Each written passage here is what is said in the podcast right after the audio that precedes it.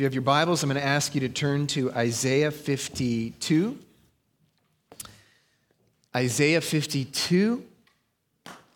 And we're going to start at verse 13. We're going to read all the way to the end of chapter 53. So if you have your Bibles, Isaiah 52, we'll begin at verse 13. This is the word of the Lord. Behold, my servant shall act wisely. He shall be high and lifted up, and shall be exalted. As many were astonished at you, his appearance was so marred, beyond human semblance, and his form beyond that of the children of mankind. So shall he sprinkle many nations. Kings shall shut their mouths because of him, for that which has not been told them they see, and that which they have not heard they understand. Who has believed what he has heard from us? And to whom has the arm of the Lord been revealed? For he grew up before him like a young plant, and like a root out of dry ground. He had no form or majesty that we should look at him, no beauty that we should desire him. He was despised and rejected by men, a man of sorrows, acquainted with grief. And as one from whom men hide their faces, he was despised, and we esteemed him not. Surely he has borne our sorrows and carried, uh, borne our griefs and carried our sorrows. Yet we esteemed him stricken, smitten by God, and afflicted. But he was wounded for our transgressions. He was crushed for our iniquities. Upon him was the chastisement that brought us peace. And with his stripes we are healed. All we like sheep have gone astray. We have turned everyone to his own way. And the Lord has laid on him the iniquity of us all. He was oppressed and he was afflicted, yet he opened not his mouth, like a lamb that is led to the slaughter. And like a sheep that before its shearers is silent, so he opened not his mouth. By oppression and judgment, he was taken away. And as for his generation, who considered that he was cut off out of the land of the living, stricken for the transgression of my people? And they made a grave with the wicked and with a rich man in his death, although he had done no violence and there was no deceit in his mouth. Yet it was the will of the Lord to crush him. He has put him to grief. When his soul makes an offering for guilt, he shall see his offspring. He shall prolong his days. The will of the Lord shall prosper in his hand. Out of the anguish of his soul he shall see and be satisfied. By his knowledge shall the righteous one, my servant, make many to be accounted righteous, and he shall bear their iniquities. Therefore I will divide him a, portion with the many. And he shall divide the spoil with the strong, because he poured out his soul to death and was numbered with the transgressors. Yet he bore the sin of many and makes intercession for the transgressors. Would you join with me in prayer? Father in heaven, we thank you for your word. What a good word, a sweet word. And Lord, I pray that I would be faithful to proclaim simply your Son in his gospel and your word that is before us. I pray that you would make us all faithful to hear your word and be shepherded by it. I pray that you would do this in Jesus' name. Amen. I wonder if you've ever wondered why the world is so divided by the gospel. Why is it the world is so divided on the gospel, particularly those who have heard it? It's not even a matter of thinking that it is true or not, because Satan knows that the gospel is true and he still hates it. There's nothing Satan hates more than the gospel. But the question of is the news of the, the death and resurrection of Christ, is it the most glorious news, the most incredible display of power and holiness and sovereignty and glory and love? Or is it something that is mockable or insulting or a dreadful failure? Why is it that some people would die for this gospel? And, would, and some would be so angry as to kill people to keep them from sharing it. We get a glimpse of why that is when we survey the cross. This scripture passage was written 700 ish years before the cross of Christ, and it gives us a survey, it, it surveys this event of the cross. It tells us what was actually happening and why it is that it is so precious to some and so revolting to others. Our first point that we're going to get from Isaiah 52, 13 to 15. So we're going to just end the, the first bit, the, the, um, uh, the end of 52. The first point is going to be this God's wisdom displayed for the many who counted it foolishness. God's wisdom displayed for the many who counted it foolishness. Behold, my servant shall act wisely. He shall be high and lifted up, and shall be exalted, as many were astonished at you. His appearance was so marred, beyond human semblance, and his form beyond that of the children of mankind. So shall he sprinkle many nations. Kings shall shut their mouths because of him. For that which was not been, has not been told them, they see. That which they have not heard, they understand. So this, is, this serves as an introduction to this most wonderful passage. 52, uh, 13 to 15 is sort of an introduction to all of chapter 53, and it sets up this incredibly, uh, th- this irony, two drastically different perspectives on the same person, the same message, and the same event. First, we see the natural view, which is negative, what comes naturally to humanity. They're astonished. They find this to be foolish. They do not understand it. It makes no sense, of, no sense to them. They see him beyond human semblance. They, when they look at the cross of Christ, and when the people, the unsaved people, they looked at Christ on the cross, they say, that's not even human. Now, of course, that talks about how beat up he was. He was so crushed, he was so whipped, he was so distraught, he was so abused that he sort of lost some of his human likeness. But it's beyond that. When the world looks at him, they say, This is not my idea of what it means to be human. This is not, it's not worthy to call this guy a man. I don't want to be associated with him. This is repulsive. This is a failure of life. This is not a goal for what any man should aspire to.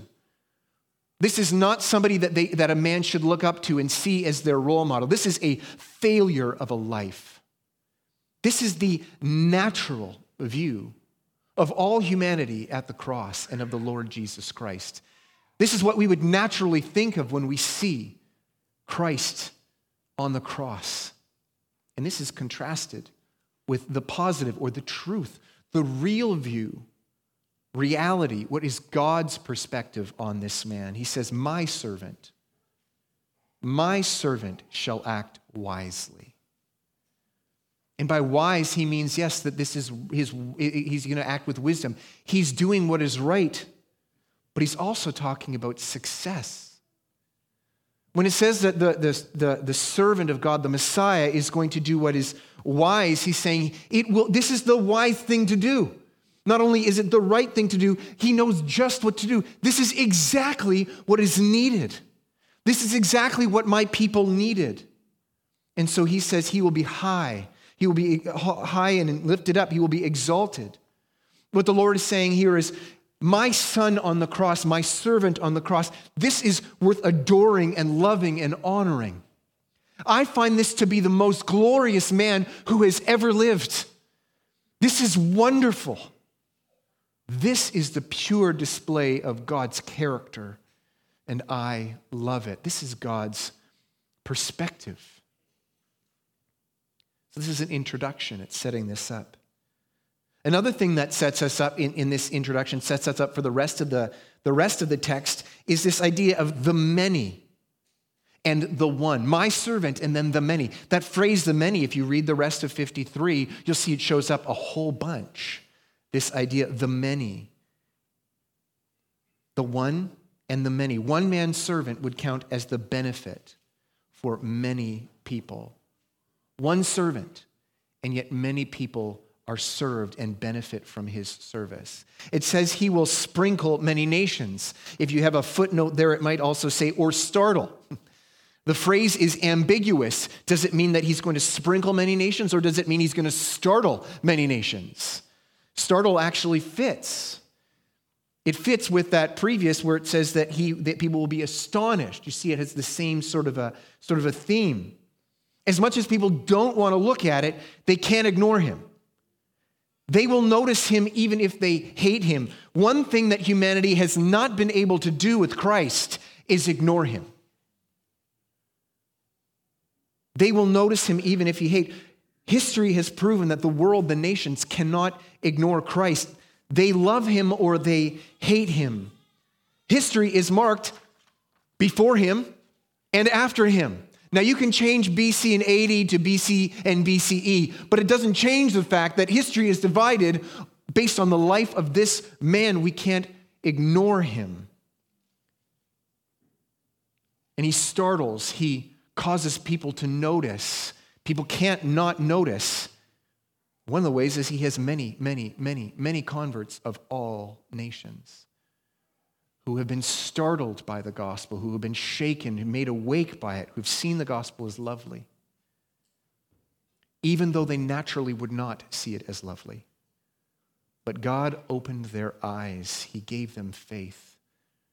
And so, by His suffering, He would create a church, a Zion of all nations. But that startle would also include all those who hate the gospel. They can't not notice it, it affects them, it bugs them. It's like a thorn in their flesh. They, they can't just ignore it. We read in Second Corinthians that either the gospel is the aroma of life to people or it is the stench of death. There's no COVID in terms of affecting your smell. You can smell the gospel. It either smells lovely or it is hateful to you. Now, some people would modify the gospel so that it's not so it's something that you can ignore, something that you can sort of you can appreciate, but but, uh, but without loving it. I was uh, watching a, a news panel not long ago, and this news panel had a religious expert from a prestigious college, and she was called on to uh, she was called on to you know to, to talk about Christ and the gospel. And, and they, were, they were upset that there was, there was a pastor who was saying that Christ demands that you follow him. And the, the, the, one of the, the news reporters or uh, one of the news personalities said to this religious expert, That doesn't sound like Christ. He said he asked people to follow him. He, he didn't demand that people follow him. And the religious expert said, yeah, That's right. Christ, Christ said, He said, You can follow me if you want. He Just if you want. If you don't, no big deal. Like, you haven't read the Bible. Even if you don't believe in Christ, if you don't believe it's true, that's not what it says. You have to modify the gospel in order for it to not be stinky. But the true gospel is either startling, shocking, or offensive and foolish and angering, or it's lovely. It's sweet, the delight of your soul, the treasure that you would rather have than any other treasure that you could possibly have. Now, it could also mean sprinkle. sprinkle could mean sprinkle, which would also fit because what happened with the sacrifice in the temple is that the priest would take that blood and sprinkle it on the, the articles in the temple and so purify them. Symbol was that that animal had died for the sins of the people and the, the blood was purifying it. So it works both senses. He also says that kings will shut their mouths.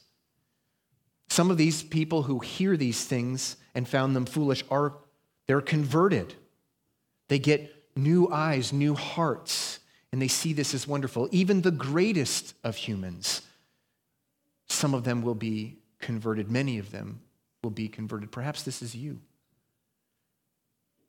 Formerly a hater of the gospel and despiser of it and now your mocking mouth has been shut. You understand, and you love the God whom you once hated. Your mouth has been shut. This also means, though, that one day even those who are not converted, those who are annoyed and hate the gospel, they will confess that Christ is Lord. And they will grieve as they are judged and crushed by the wrath of God, who is their judge. There will be no more mocking that day. No more excuses for sin. Not even kings will be able to mock or excuse sin. No more denying God's law. No more saying that right is wrong and right and wrong is right. That boys are girls or girls are boys. No more, no more saying that murdering children is wonderful so long as there is a uterus wall that blocks your eyes from seeing that life. No more mocking Christ. No more saying you're not guilty. Your mouth will be stopped. No more saying Christ is not wonderful. Your mouth will be stopped. The Lord Jesus will be successful. He will stop the mouths of those who mock the Lord, either by converting them and turning their mouths into mouths that praise Him, or by condemning them and them agreeing with their condemnation. Let's look at our second point. We'll get this from the, the first three verses of 53. Christ Jesus lived as a man of sorrows for the sake of the church. Isaiah 53 1. Who has believed what he heard from us, and to whom has the arm of the Lord been revealed? For he grew up before him like a young plant and like a root out of dry ground. He had no form or majesty that we should look at him, and no beauty that we should desire him. He was despised and rejected by men, a man of sorrows and acquainted with grief. And as one from whom men hide their faces, he was despised, and we esteemed him not. Why was it that he was not believed? Why was he seen as foolish? Why was this a Lord that no one wanted? The first thing we see here, one of the reasons why Christ was rejected, is that he was normal. He was normal. He didn't fulfill our, our sinful life goals. We see he's not worth following. I only want to follow people whose lives produce the things I want. Right? You see these, these ads that are, are, are baiting you to, to click on them. You know, this person who's incredibly successful in real estate or, or business and stuff like that. Click on this ad and I will show you how to be just like me. Now, if that person is saying, look at this man, he's constantly bankrupt, he's never been able to pay his bills, he's you won't be like, follow that man. Nobody's gonna click that ad. You have, and so with Christ, you see, he's he's normal. At, at best, he's normal in the eyes of the world. He doesn't do anything that gets him anything that I would want. He's the end of his life, his life wasn't marked with praise and glory. It wasn't marked with wealth. It wasn't marked with power. He didn't have the ability to live selfishly. He didn't live for his himself. He served the Lord and he served people. It says he came out of the ground like a plant. Now, what does that mean? Yes, he came from heaven. Absolutely. God sent him from heaven. But coming from heaven, he, he took on a normal, from the dust human life. Each of us come from the dust. We come from Adam. We, we are born from people who came from Adam. Regular human life. And this is what Christ's life was marked with just being regular or not, not he wasn't noticed for being good looking or attractive. He was despised by men. Who wants that? But he wasn't despised by God. He was hated because he was God. John chapter 3 tells us that darkness hates light. The people who are in darkness hate light. This is the reason why people rejected Christ. Because even the people who thought they were very religious and very righteous, and they might have looked so compared to other people, but then you have the Son of God who is perfect, stands next to them, and what do they look like? They look guilty. And they hated him because of it. The Pharisees hated him for exposing their guilt. He was despised. Even while performing miracles in the last three years of his life, see, he lived a very ordinary life for the first 30, 30 years of his life. No miracles, no praise, no wealth, no glory, no power, no attention. In the last three years of his life, he he proclaimed that he was the Messiah. He proved that he was that, doing all kinds of miracles and signs and wonders, proving that he fulfilled Isaiah 53 and all of the Old Testament. And there was crowds that gathered and followed him, but they did not love him. They despised him. They loved his miracles, but they despised him. And he says that a few times. They said they loved him, but they actually hated him. They hated what the miracles were proclaiming about him. He was a man of sorrows, he was acquainted with grief. He experienced ordinary grief the loss of a father, the death of a friend, the betrayal of a friend, his own people calling for his death. What good is an all powerful Messiah if he can't even keep himself from suffering? He's not even making himself wealthy and powerful if he lives, he lives a life of suffering. I do not want that. If he can't prevent what I want most, which is to prevent sorrow. And this is why, in part, he was seen as not glorious. But we need to see his ordinary life of sorrow was in our place. Because we are all called to live ordinary lives that serve God and lives which do not escape sorrow and suffering. This is the ordinary life that Israel was called to live, in which we are called to live. This is what it means to be called to be servants of God, is to live an ordinary life, which is mingled with sorrow, which is why he was the perfect substitute for human sinners, living a regular life that is acquainted with sorrow, and yet, and yet, he did not sin. Dear friends, if your faith is in Christ, that means his ordinary life, which was acquainted with sorrow, it counts as if you had lived that life. He's a perfect substitute for you. His record perfectly can count as yours because he did what you were called to do in your place. And remember what we learned a few weeks ago? He did it while wearing his people's name tag. He wrote the test and put our name in it. He ran the race and he wore our bib. Our third point that we're going to get from verses 4 to 6 is this God punished Jesus for our sins to bring us peace with him. Isaiah 53, 4 to 6. Surely he has borne our griefs and carried our sorrows, yet we esteemed him stricken, smitten by God, and afflicted. But he was pierced for our transgressions, he was crushed for our iniquities. Upon him was the chastisement that brought us peace, and by his wounds we are healed. All we like sheep have gone astray, have turned everyone to his own way, and the Lord has laid on him the iniquity of us all. And so, after three years of public ministry, living an ordinary, obedient life of, for 30 years, he was delivered up to die, to be crucified. Now, what was plain to see for everyone in Jerusalem that day, what was plain to see is that this man was being crushed.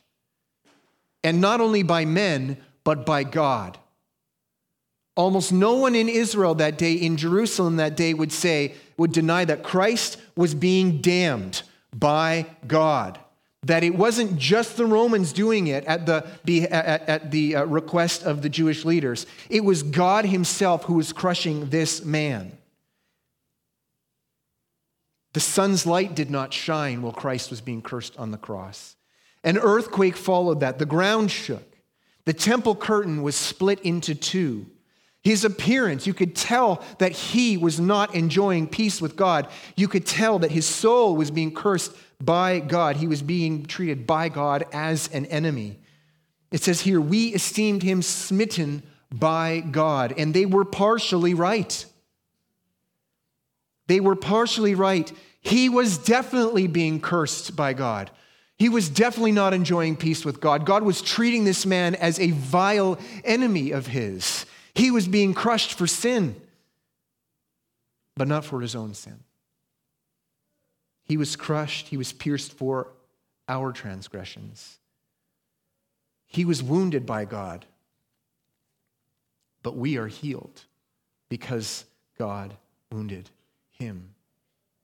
Now, about 100 years ago, a number of denominations popped up that said, read this, and, and said that healing is the right of all Christians in this life. Christ, by his stripes, we are healed. And they would say something like, healing is in the atonement. Well, this is absolutely false. The wounds which Christ suffered was not sickness, but punishment from God, and even the whips of the Romans. And the healing, as we see here, is the healing of our guilt in the escape from enmity, which means eneminess, as Jeremy said at youth. I love that. The healing is the healing of our eneminess with God. So, this doesn't mean that we have the promise that we will not be sick or that God will heal all of our sicknesses in this life, but there is a promise here that's better than that that we have peace. Because Christ took our anti peace with God. Its promise is something much sweeter than health or wealth in this life, but peace with God. If your sins were taken, if your punishment was taken by Christ, you have peace with God. What are the consequences of that? First of all, if you are in Christ, your faith is in the Lord Jesus, if you are trusting in Him to reconcile you to God, to forgive you, and also free you from sin, you, you are trusting in Him, you're resting, you're calling on Him, please not only forgive me, but, but make me, transform me into a child of God. If that is your faith, one that desires Christ to forgive you and reconcile you with God, then you have peace with God even if you don't feel it. Even if you don't feel it, if your faith is in Christ, you have peace with God. You will often not feel it. Even if you are suffering greatly, maybe God is bringing hard circumstances on you. But if you belong to Him, it is not because He hates you, it is not Him making war at you. It is to increase your knowledge of his love and confidence in his son. It is making sure you do not abandon the gospel. He is fixing your eyes on Christ because he loves you and because you have peace with him. If your faith is in Christ's death and resurrection, and not because you deserve it, not because you are worthy of it, but because Christ bore your wrath from God so that you have peace with him. Christ, before he died, met with his apostles, and he essentially read for them his last will and testament. It's like the, there's the reading of the will, and he's telling them, What am I going to leave with you? You can imagine this. Sometimes this happens before somebody dies. They, they tell everybody, What are they going to give to everybody? And I, I leave this dresser to my grandson, and I leave my Porsche to, my, to Derek. Jesus, before he is, he is crucified, he meets with his apostles and he, and he reads the will, as it were. And what does he say? I leave with you my peace. You have Christ's peace with God because he had your anti peace with God. Dear church, how sweet to be able to pray in Christ's name. Because you have his peace with God. You have his relationship with God. You call on him in Christ's name. And so you can be certain he will hear that as a beloved daughter or son. He will give you what he knows to be good. Even if you ask for the wrong thing, he's not going to accidentally give you what you asked for because you have Christ's peace with him. He is your father. There also means, dear Christian, if you have Christ's peace with him, do not give in to sin. It's enemy behavior. You can say, well, it's not hurting anyone. It's enemy behavior. You are acting as if Christ hasn't reconciled you to God. You're acting as if you prefer to be an enemy. You don't if you belong to Christ. Do not embrace or make peace with any kind of enemy behavior from yourself. None of it. If you see sin in your life, recognize this is enemy behavior. Christ was punished for this. I got to treat it as enemy behavior. This is no longer who I am. I am in Christ. I am a child of God. I am no longer an enemy. I have peace. I enjoy Christ's peace with God. Who needs this? Did you notice who needs this? How many of us have gone astray? How many? All. Every single person has broken God's law to the point that they do not just need help writing the test or running the race, they need someone to do it instead of them. And hallelujah, Christ did. Fourth point Christ Jesus was willing to fulfill God's justice by suffering great injustice. We'll read this in 7 to 9. He was oppressed and he was afflicted, yet he opened his, not his mouth like a lamb that is led to the slaughter, and like sheep that is before its shears is silent, so he opened not his mouth. By oppression and judgment he was taken away. And as for his generation, who considered that he was cut off out of the land of the living, stricken for the transgression of my people? And they made his grave with the wicked and with a rich man in his death, although he had done no violence and there was no deceit in his mouth. You may have heard that Isaiah 53 is the forbidden, pas- uh, forbidden uh, passage for, for Jewish people. They don't let their people uh, uh, you know, unbelieving Jews, they don't let their people read this because it might turn them to the Messiah. It's actually not true. That never happened. But it is true that, that uh, unbelieving Jewish leaders will say this is actually about the Jewish people. Isaiah 53, the servant, is actually talking about Israel and not about their coming Messiah. But here we see that is absolutely can't be true. Because we've read Isaiah 52 and 51 and 50, all the way from 1 all the way. And what does Isaiah say in Isaiah chapter 6? Woe is me, for I am a man of unclean lips, and I belong to a people of unclean lips. This could only be about someone who had committed no sin. It could not be about God's people, but about their substitute. We see here that Christ was willing. His life wasn't taken, he offered it, he laid it down. In John chapter 10, Christ says, No one takes my life from me. I lay it down of my own accord, and I do it for my sheep. Animals, sacrifice, sometimes do not resist. Why do they not resist? Why does that sheep, you know, just calmly come up to the, the slaughter, to the altar? Why is it? Because he's ignorant. He has no idea that he's going to be giving up his life. They don't know what's happening, but that's not so with Christ. He spoke of it many times during his three year public ministry. He read Isaiah 53. He didn't, he wasn't, uh, he didn't go willingly because of his ignorance. The night before, the day that he was, he was betrayed, in the Garden of Gethsemane, he sweat drops of blood. He cried out, If there is a way to save my people, without taking this punishment, without being damned, would you please let this happen? But nevertheless, not my will, but your will. He knew what was happening, and he did so willingly. He was silent. He didn't try to excuse himself. He didn't try to escape or save himself, but not because he was ignorant, but because he was willing. Here we have in this section the idea of injustice. He was innocent. He had done no violence. And this is a summary for he did no acts of sin. But it also says he had no deceit in his mouth. That means his motives and his, his heart, his words, which were good, were also honest. It's one thing for somebody to do something good in a deceitful way, to say something good, but in a deceitful way that doesn't really reflect their heart. Not so with him. Every good thing that he did, every good thing that he said was a reflection truly of his heart. This was a sham trial. Everybody knew he wasn't guilty. The trial was done illegally. They were bribing of witnesses, and still, the only thing they could possibly that they could possibly accuse him of being guilty was a falsely claiming he was the Messiah if he was not, and also falsely predicting that he would die and rise from the dead if he did not. And so we see it was a great injustice.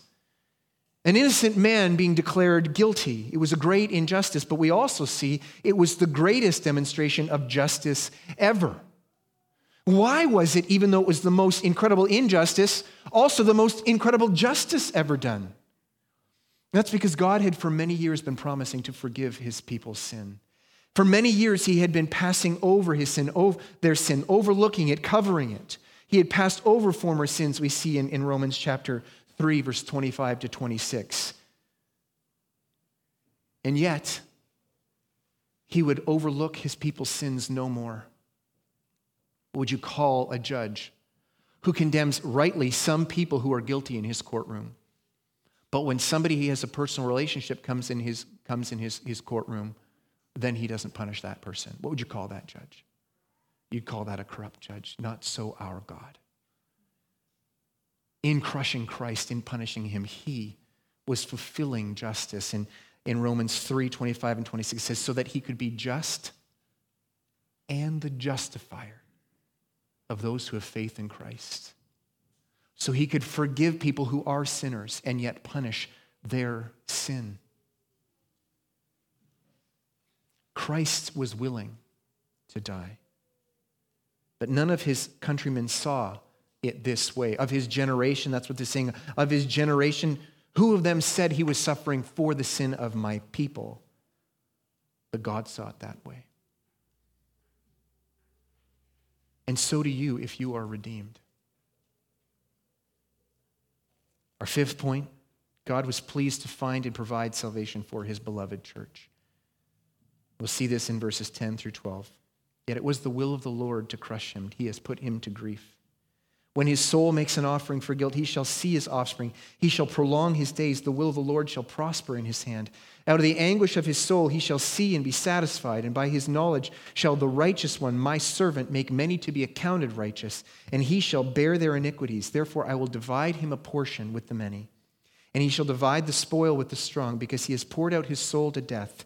And he was numbered with the transgressors, yet he bore the sin of many and makes intercession for the transgressors. Why did the Lord do this? We know why we needed it. But why did the Lord send his son as our substitute? We see here it was the will of the Lord. That means it was voluntary on God's part.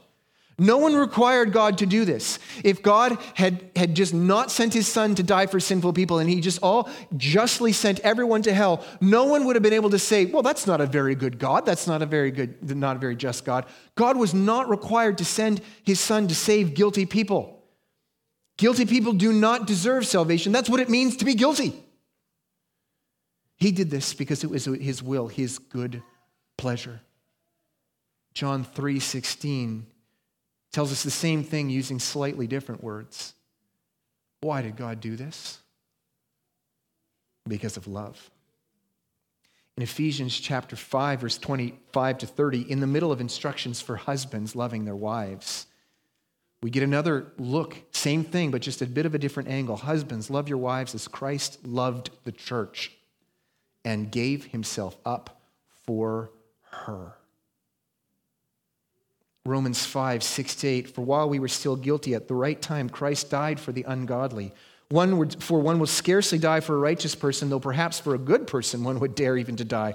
But God shows his love for us, that while we were still sinners, Christ died for us. Dear church, he did not do this because he was obligated to do so. He did so because of his great affection for the church.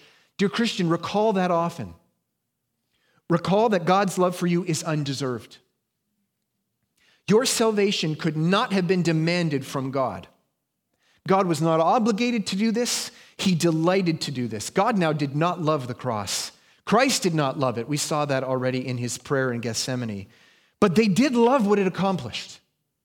Hebrews 12, Hebrews 12 said that it was for the joy that was set before Christ that he endured the cross. It was his delight to provide such a great salvation to his beloved bride. He would enjoy this salvation with her after his death. Christ insisted that the resurrection, as well as his death, was predicted by the Old Testament. We see this in Isaiah 53. We're talking about this man dying for his people and then afterwards enjoying the results of his death. This man would rise from the dead, and after that, he would enjoy this salvation with his people. Did you notice what the beneficiaries of his death are called? You know, we're called straying sheep at the beginning, and what are the beneficiaries of his death called here? His offspring. They're called his children. We go out as straying sheep, and we're welcomed in as his children. We can wonder sometimes if God will be faithful to the promises that he has made to us. But you know what? And that would be foolish. But you know what even more foolish? To doubt whether God will keep his promises that he made to his son. He says that he will see and be satisfied after he has made atonement for their sin by the suffering of his soul. He will certainly receive the reward for his suffering he will certainly enjoy his, the results of his suffering with his people. This tells us that everyone for whom he died, everyone for whom he died, will be saved. He did not die in vain. He did not try and fail to save any. The cross was perfectly successful. He will not fail to save any of the elect, any for whom his blood was spilled, and he will divide his spoils with the many you notice it says, even with the strong? First of all, another ambiguous thing, which is lovely how Isaiah and God through Isaiah would throw some ambiguous statements in there that, you know, it, does it mean this or does it mean that? Yes, is the answer. Part of his spoils is the church. This is the reward he has given. And you're like, what? Sinful bride? Yes, but he loves her. And so even, even kings, even the strong, even they cannot resist being saved by the Lord God. If Christ purchased that man with his blood, he is coming as spoil given to him by God the Father. And it also means that even the strong need this. The strong don't have their own spoil to enjoy in eternity, the own, their own results for their godliness and strength. They need to share in Christ's spoil. And share in Christ's spoil they will. Because he took their suffering, we receive and share in his inheritance. Our sixth point is this Last point the church is clothed in Christ's righteousness, not her own. We're getting that from that last bit that we just read. The salvation of the church, his beloved church, his bride elect, the salvation that she needed was not him merely overlooking sins. It was not someone to give her a second chance. That VeggieTale song, God is the God of second chances, is wrong. God did not just give the church a blank slate. He's not tr- giving salvation to those who've tried their best, those who only sin accidentally. No, his sinful bride elect, his fiance, needed a salvation much greater than that. She needed a salvation in which her sin would be counted against her husband, and his righteousness would be counted to her. That's called double imputation, theology lesson, I'm sorry. Double imputation. In verse 11, it says that he will make many to be accounted righteous. That doesn't mean that he cleans up our life so much that, that God can now accept us. That's not what it means.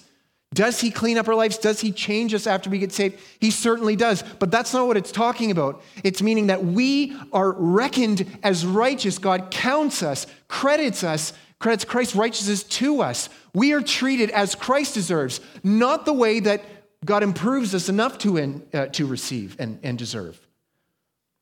You will stand before God based on what you deserve or what Christ deserves. And if it is in any way based on what you deserve, you will go to hell. But what would you get if God treated you the way Christ deserves? If Christ's record was credited to you and yours, was credited to him. Oh, eternal life, love, and affection, an inheritance that we'd never stop being able to count. So, friends, if you have not repented and trusted in Christ, you too will stand before God face to face, either on your death or his return. And you will stand before him in your own record as judged by God's perfect law. All your sin will be exposed. Your motives that nobody knew about, your laziness, your thoughts, your deeds, your words. You did not love God 100%. And you did not love your neighbor 100%, even if they all think you did. You will stand him in what you will then know and see as filthy rags. What you may now think is a stunning garment of a record that you have. I'm a good person. Look at all my I've accomplished. You now see that as a righteous robe, but you will stand before God and you will realize, you too will realize, these are filthy rags. And you will not do what you do now by denying God's existence or Christ's right to judge the earth or deny your guilt or excuse it. You will have no plea. So repent and believe in Christ. Trust in his death for your sins and his resurrection on the third day. And exchange your filthy rags for his righteous robes. Do not try to clean up your rags. Exchange them by faith. And now, dear church, if your faith is in Christ, you are clothed in Christ's righteous robes. Yes, you did have filthy ones and likely filthier than your neighbors. And if you were judged by your own actions since becoming a Christian, those robes would also be considered filthy. But You are clothed in Christ's righteous robes. So you can be confident of God's affection and care and acceptance. You can be confident that you will inherit the kingdom of God and eternal life, and not because you deserve it, but because you wear the robes of the one who does. And he already received your punishment for your sin. Not a little, not most of it, not to give you a clean slate, but all of it, all of your sins, all of your sins, past, present, and future sins, all of them, all of them gone, borne by Christ. All of them punished in full on him, in him. So there is no condemnation for those who are in Christ. What does Isaiah say? Surely he has borne our griefs. Out of the anguish of his soul, he shall see and be satisfied. Dear Christian, you are his spoil, his reward, his inheritance. God has given you to Christ. Will he fail to receive you? Will Christ not be satisfied by God for his suffering? Romans 8 33 to 35 is a beautiful place to end. Who shall bring any charge against God's elect? It is God who justifies. Who is to condemn? Christ Jesus is the one who died. More than that, who was raised and who is at the right hand of God, who indeed is interceding for us. What shall separate us from the love of, of Christ? Shall tribulation or distress or persecution or famine or nakedness or danger or sword? No, dear Christians, because of Christ, we are more than conquerors. Your sin has already been punished. Let's pray. Father in heaven, we rejoice that you gave us a Savior that we once thought ridiculous. But now, and not because we're better, but because you've graciously given us eyes to see what is true, that He is wonderful and glorious. Now, Lord, we see this as wonderful. Lord, I pray that you would open the eyes of the blind in this room right now to see how great and glorious is Christ's gospel that their mouths of mocking and rebelling and justifying their sin, denying your existence, that they would be stopped and instead mouths that praise God and enjoy. Lord, I pray for those who know you already. Would we always remember the great cost that you paid for us? Yes, so that we would be thankful, but also so that we would be confident could such a great cost fail to produce its intent? The saving of a bride, the saving of many. Lord, we look forward to the day when Christ is revealed in all his glory. And we would share in that. I pray that you would hold us until that day. In Jesus'